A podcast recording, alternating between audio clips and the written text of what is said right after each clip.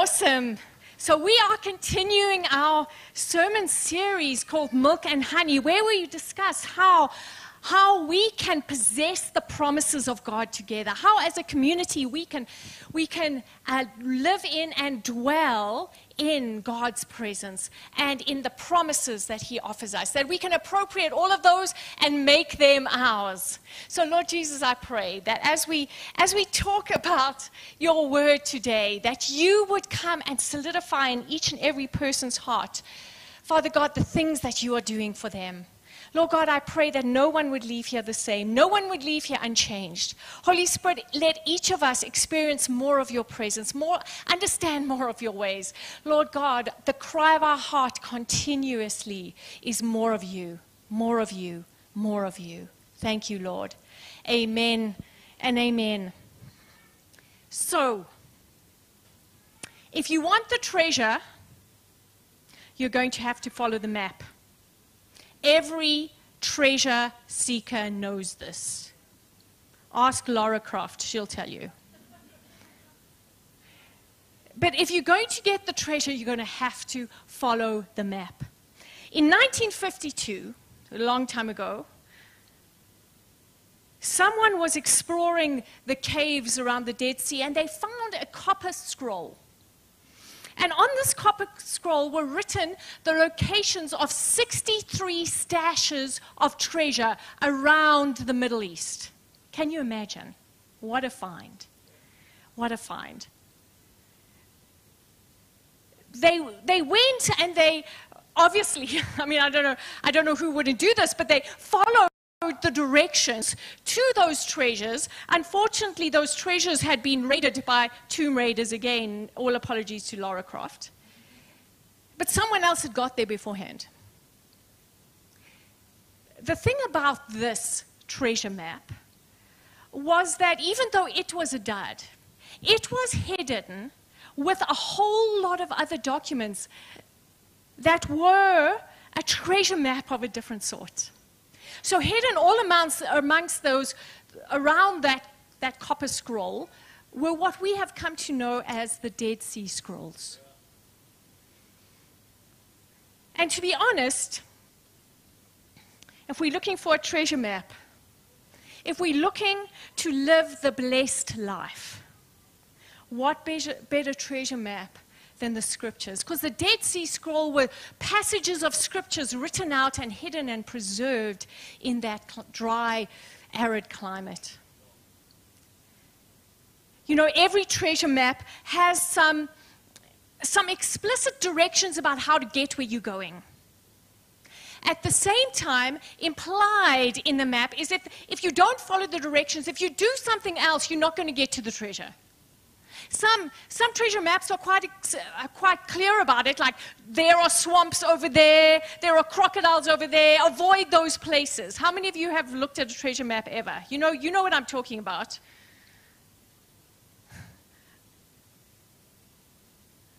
You see, the Bible is no different. The Bible, indeed, is a treasure map. It, it, it is a set of directions by God to the blessed life. And in, in this treasure map that we are going to explore right now, there are some, some things that it tells you exactly what to do, and by implication, there are things that it's telling you not to do. It might be telling you them directly, don't do these things, but also it's implying if you do these things, you will get this outcome. If you don't do those things, you won't get the outcome. We're going to be reading a passage of scripture from the book of Deuteronomy. Remember last week we talked about how how the, the nation of Israel had come to the border of the promised land, and unfortunately, they had gauged in grasshopper thinking. They had, uh, they had thought too small. And as a result, they hadn't gone into the promised land. They'd had to wander around in the wilderness for 40 years. Well, they were back at the border of the promised land again 40 years later. An entire generation wiped out. Jo- Caleb and Joshua, the only ones left, standing on the border of the promised land, waiting to appropriate the promises of God. And Moses stands up as they are on the border And he gives six speeches or lectures about how they should live as they go in. In other words, directions or treasure maps to the blessed life. If you want to receive the blessings of God, live like this. We have those speeches or lectures recorded as the book of Deuteronomy as they stood on the border and heard the words, Live like this, and the blessings of God will come. So we're going to read it together. If you have your Bibles, you can turn with me to Deuteronomy 28. I'm starting in verse 1, and it says, And if you faithfully obey the voice of the Lord your God, being careful to do all his commandments that I command you today, the Lord your God will set you high above all the nations of the earth. And all these blessings shall come upon you and overtake you if you obey the voice of the Lord your God. Blessed shall you be in the city, and blessed shall you be in the field. Blessed shall you be. Uh, sorry, blessed shall be the fruit of your womb, and the fruit of the ground, and the fruit of your cattle, the increase of your herds, and the young of your flock. And blessed shall be your basket and your kneading bowl, and blessed shall be you be when you come in, and blessed shall you be when you go out. I've always wanted a blessed kneading bowl. I haven't been very good with that. The Lord will cause your enemies who rise against you to be defeated before you. I've always wanted that. They shall come out against you one way and flee before you seven ways. Imagine playing a rugby game with that kind of blessing on you. The Lord will command the blessing on you in your barns and on all that you undertake, and He will bless you in the land that the Lord your God is giving you. The Lord will establish you as a people, holy to Himself, as He has sworn to you. If you keep the commandments of the Lord your God and walk in His ways, and all the peoples of the earth shall see that you are called by the name of the Lord, and they shall be afraid of you. Verse 11, and the Lord will make you abound in prosperity, in the fruit of your womb, and in the fruit of your livestock, and in the fruit of your ground. When the land that the Lord swore to your fathers to give you, the Lord will open to you his good treasury, the heavens to give the rain to your land in the season, and to bless all the work of your hands. And you shall lend to many nations, but you shall not borrow. And the Lord will, make you the head and not the tail, and you shall only go up and not down, if you obey the commandments of the Lord your God, which I command you today, being careful to do them. And if you do not turn aside from any of the words that I command you today, to the right hand or to the left, to go after other gods to serve them, if you do not turn away from the words that I've given you today, to the right or to the left, these are the blessings that shall come upon you. You see, an important thing to note is that God's commandments are treasure maps to blessings because He loves you. God's commandments are, are directions towards the blessed life. There's a very famous story in John 8 in which a woman who has been caught in adultery is brought, brought before Jesus. And as she is brought before Jesus, her accusers say to Jesus, She should be stoned. What do you say? Jesus makes a profound statement and he says this Let the first person who has no sin cast the first stone. You know the story. Everyone drops their stones and walks away one by one. The woman is left before Jesus, and he says to her, Where are those who accuse you? Where are your accusers? And she responds, They've all gone. And he, the only one who was qualified to throw a stone, the only one in that group that had never sinned, the only one who had a right to accuse her, stands up and said, Neither do I accuse you. You know, this, this moment when, when the grace of God just meets this woman in her desperation on the brink of possible death, pulls her across over the border into the life of God.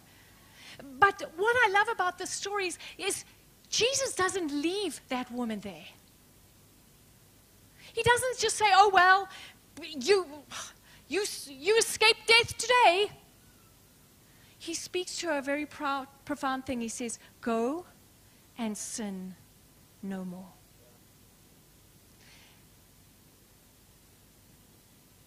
You see, his love for her meant that he didn't just want to save her from death, But he wanted to bring her into a kind of experience that was filled with the blessings of God, that was filled with life and happiness and truth and abundance and prosperity and good relationships and healthy family and just a future that was filled with good things.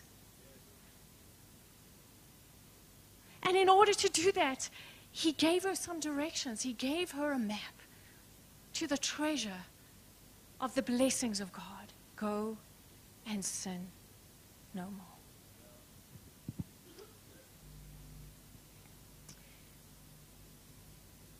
You see, God's love is absolutely unconditional, but his blessings are not.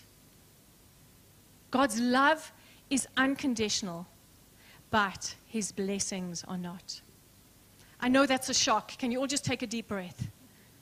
God's love is unconditional. Be, there is nothing that can stop him from loving you. Absolutely nothing. However, the blessed life is conditional on some things. You see, the way you live really matters. The way you live really matters. You know, there are, there are two kinds of fathers in the world. We heard about the one kind of father recently in the news, and praise the Lord, uh, there are no fathers like this in our midst, but the kind of father that would give their children poison drink on their way to school.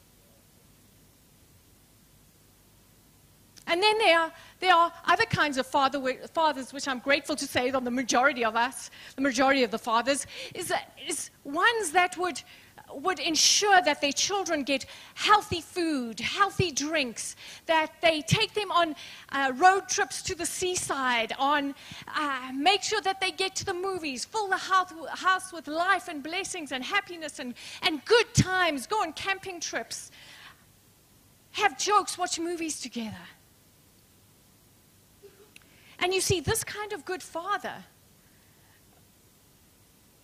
following the news reports of recent times, may say to his sons, to his daughters, when you go to school, don't drink the juice from those other fathers. Don't drink the juice from those other fathers. And this would, this would also be like our Heavenly Father so good and loving and kind and, and wanting to pour out his love on us, but at the same time reminding us that there are most certainly conditions to the blessed life. There are things to be avoided and there are things to be embraced. And a good father continuously gives you those directions, those treasure maps to the blessed life.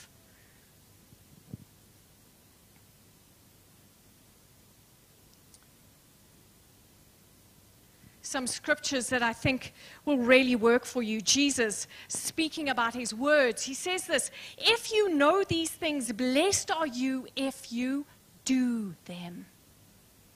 If you abide in me and my words abide in you, ask whatever you wish and it will be done for you. Heck, I want to ask whatever I wish it be done for me. But there's a condition to that. You must abide in his word. You must allow his precepts, his commandments to direct your path. If you keep my commandments, you shall abide in my love.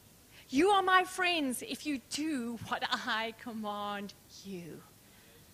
You see, God's love is unconditional, but the blessed life is not.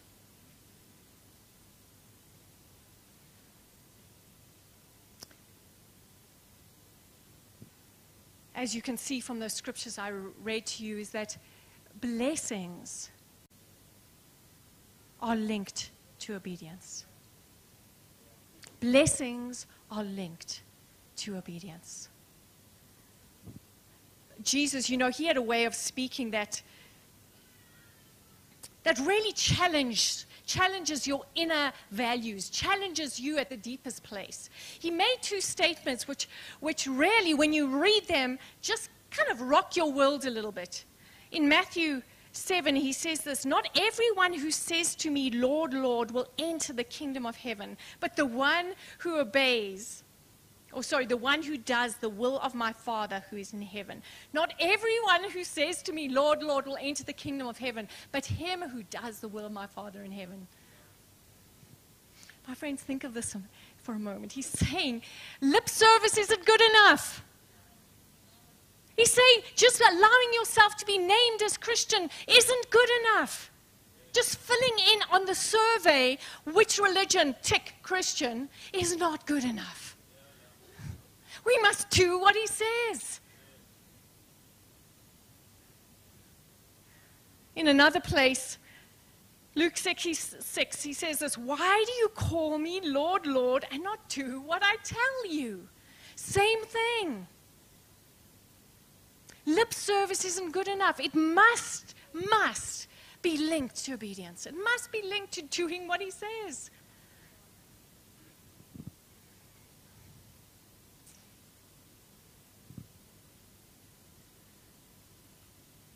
You see, church, whether you like it or not, gossip and slander is going to lead to broken relationships and isolation. Whether you not like it or not, financial dishonesty and stealing is going to lead to financial ruin. Whether you like it or not, dishonor for your leaders and your parents is going to lead to a stuntedness in your growth as an individual. Whether, whether you like it or not, serving other things other than Jesus is going to lead to your ruin. Whether you like it or not, uncontrolled outbursts of anger are going to lead to a destroyed family. So, my friends, as we, as we look at that list, our hearts should be quaking a little bit. Oh, my word, Lord, how do I live well? How do I let honor, kindness, love rule my actions and my thoughts? How do I, how do I allow, allow financial wholeness to be a part of what I do? How do I allow healthy, wholesome words to be my everyday experience? How do I allow self control in my emotions to govern my relationships? How do I do these things so that the blessings of God might come upon me? When we look at that, it can make us feel overwhelmed because I don't know about you. Doing the right thing all the time is tough. Is there anyone else here who feels that? At the point in the sermon, I want you to feel this oh my word, I can't do it.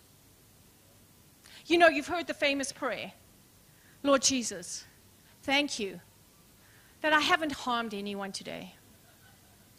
Thank you, Lord Jesus, that I have not lied. Thank you, Lord Jesus, that I have not cheated anyone, nor have I sworn. Nor have I gotten angry.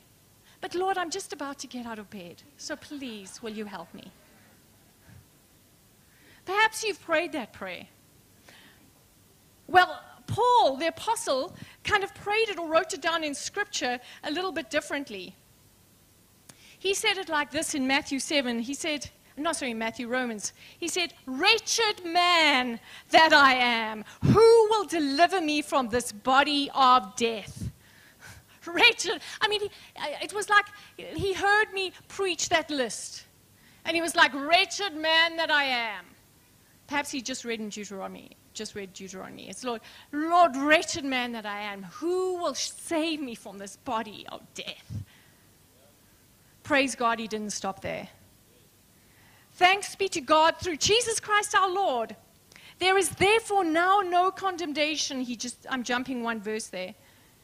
For those who are in Christ Jesus, for the law of the Spirit of life has set you free in Christ Jesus from the law of sin and death. The law of the Spirit and life has set you free. You see, God not only gives us directions to the blessed life, but He gives us power for the blessed life. And really, I want to, I want to finish the sermon with an important point that obedience, obedience that leads to blessing, is only possible through God's grace. And this is the beauty of a church is that grace is made available to us through Jesus Christ. And my friends, grace is not that God turns a, a blind eye to your sin. My friends, that is not grace. Grace is something so much more powerful than that. Grace is that God looks at you and sees you absolutely as you are. He loves you completely, but He sees you, all your flaws, all the wrong things you've done, all the good things you've done, but oh my gosh, He is not deceived. But with open arms, He says this Come to me and I will change you. That woman that was caught in adultery could never have walked away from any other person hearing, go and sin no more, and had any success in that instruction. The only reason she could walk away and, and find the strength to live without sin was because Jesus spoke it into her soul. And you see, when God speaks, it's more than just words. When God speaks, worlds are created. When He speaks into your soul, be righteous, be whole, be alive. There is a powerful force that floods you and changes you. It puts things in there that weren't in there before. It takes things out that were there and shouldn't have been. It, it clacks things into place. It makes it work. Clacks things into place. It's a very theological term.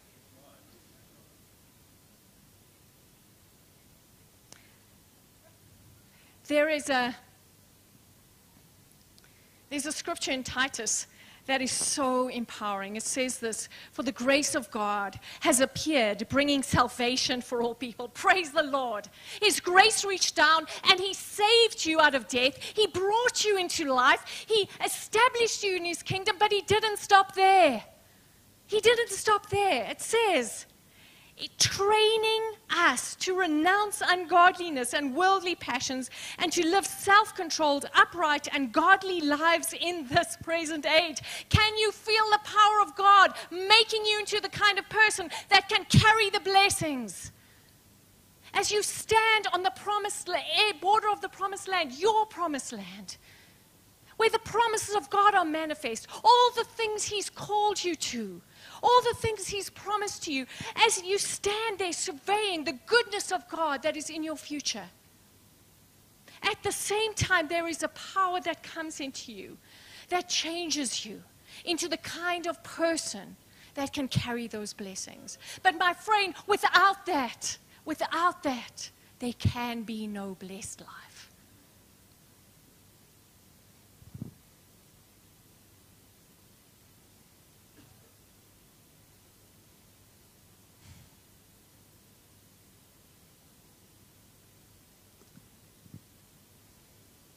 John Adams.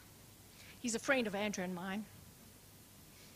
He, he got saved at the age of 16 after he'd been arrested for stealing. A friend of his came and prayed with him in his police holding cell and led him to the Lord. He didn't just get saved, however. As he engaged with the power of the living God. He got free of the years of resentment, bitterness, anger, and even a sense of murderous intent towards his father who had abused him for years. John, Adams, to this day, is, has grown up in the Lord, raised a family, and now leads a ministry that sets other men free from addictions and is living the fullness of the blessed life. Grace met him, changed him, set him free, and empowered him to live so that the blessings of God could come upon him. Tabang, uh, a young man that I knew at Rosebank when I was pastoring there had experimented with every single kind of drug imaginable. He got saved the morning he woke up after attempting suicide, and the suicide attempt had not worked. He woke up shocked, I'm still alive. He decided perhaps God had something for him. Surrendered his life to Jesus. God didn't leave him there.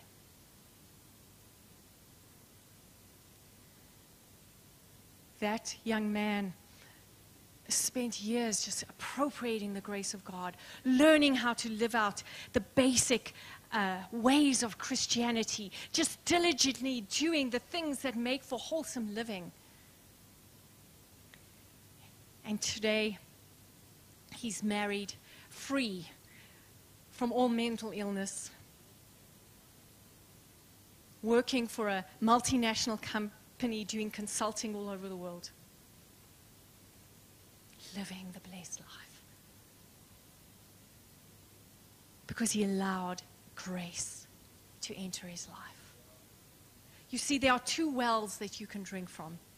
You can drink from the well of human autonomy. Those are, that's the well where I'm in charge. I'll make it different. I'll pull myself up by my bootstraps. I'll be better. I'll work harder. I'll try more. You can live from that well, but you will die. Or you can come and drink from the well of God's grace. You can open up your heart. You can make space in your heart for His grace. You can allow Him to speak to you, teach you, change you. Listen for His voice. Allow Him to order your steps and direct your life in line with His word so that you're obeying His commandments not out of duty, but out of an overwhelming sense of gratitude for what He's done for you.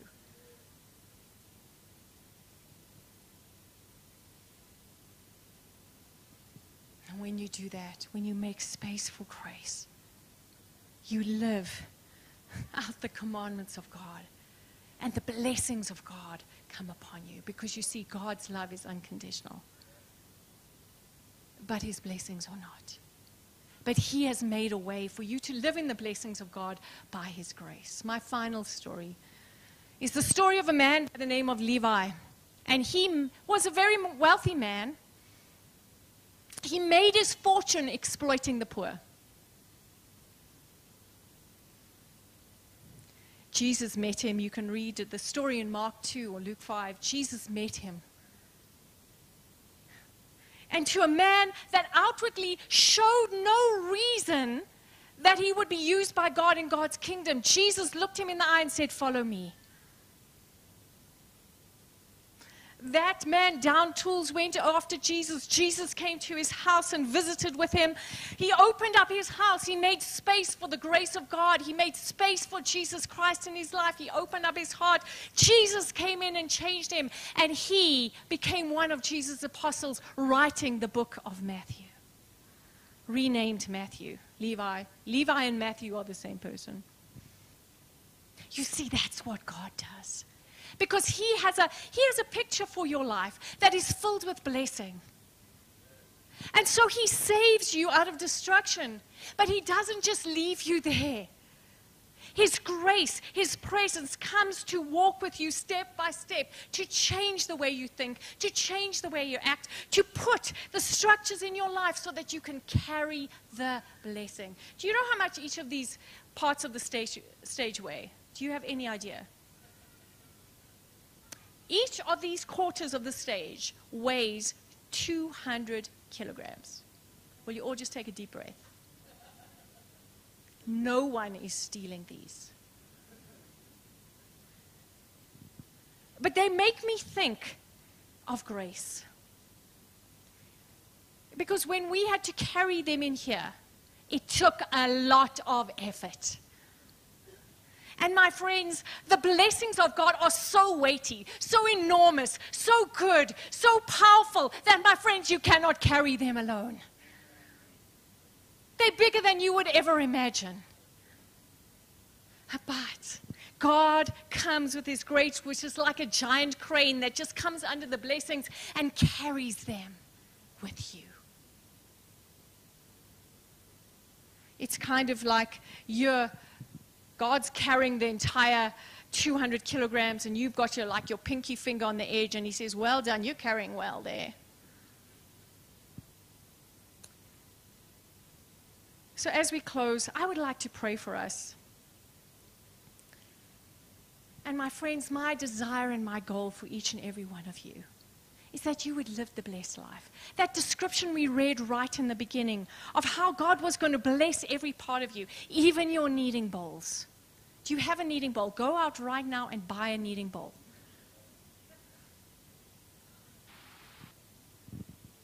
But He's going to bless every part of your life because you are, you are bringing your life under His grace. You are allowing Him to mold and create you in such a way that you're following His commandments and you're doing what He says.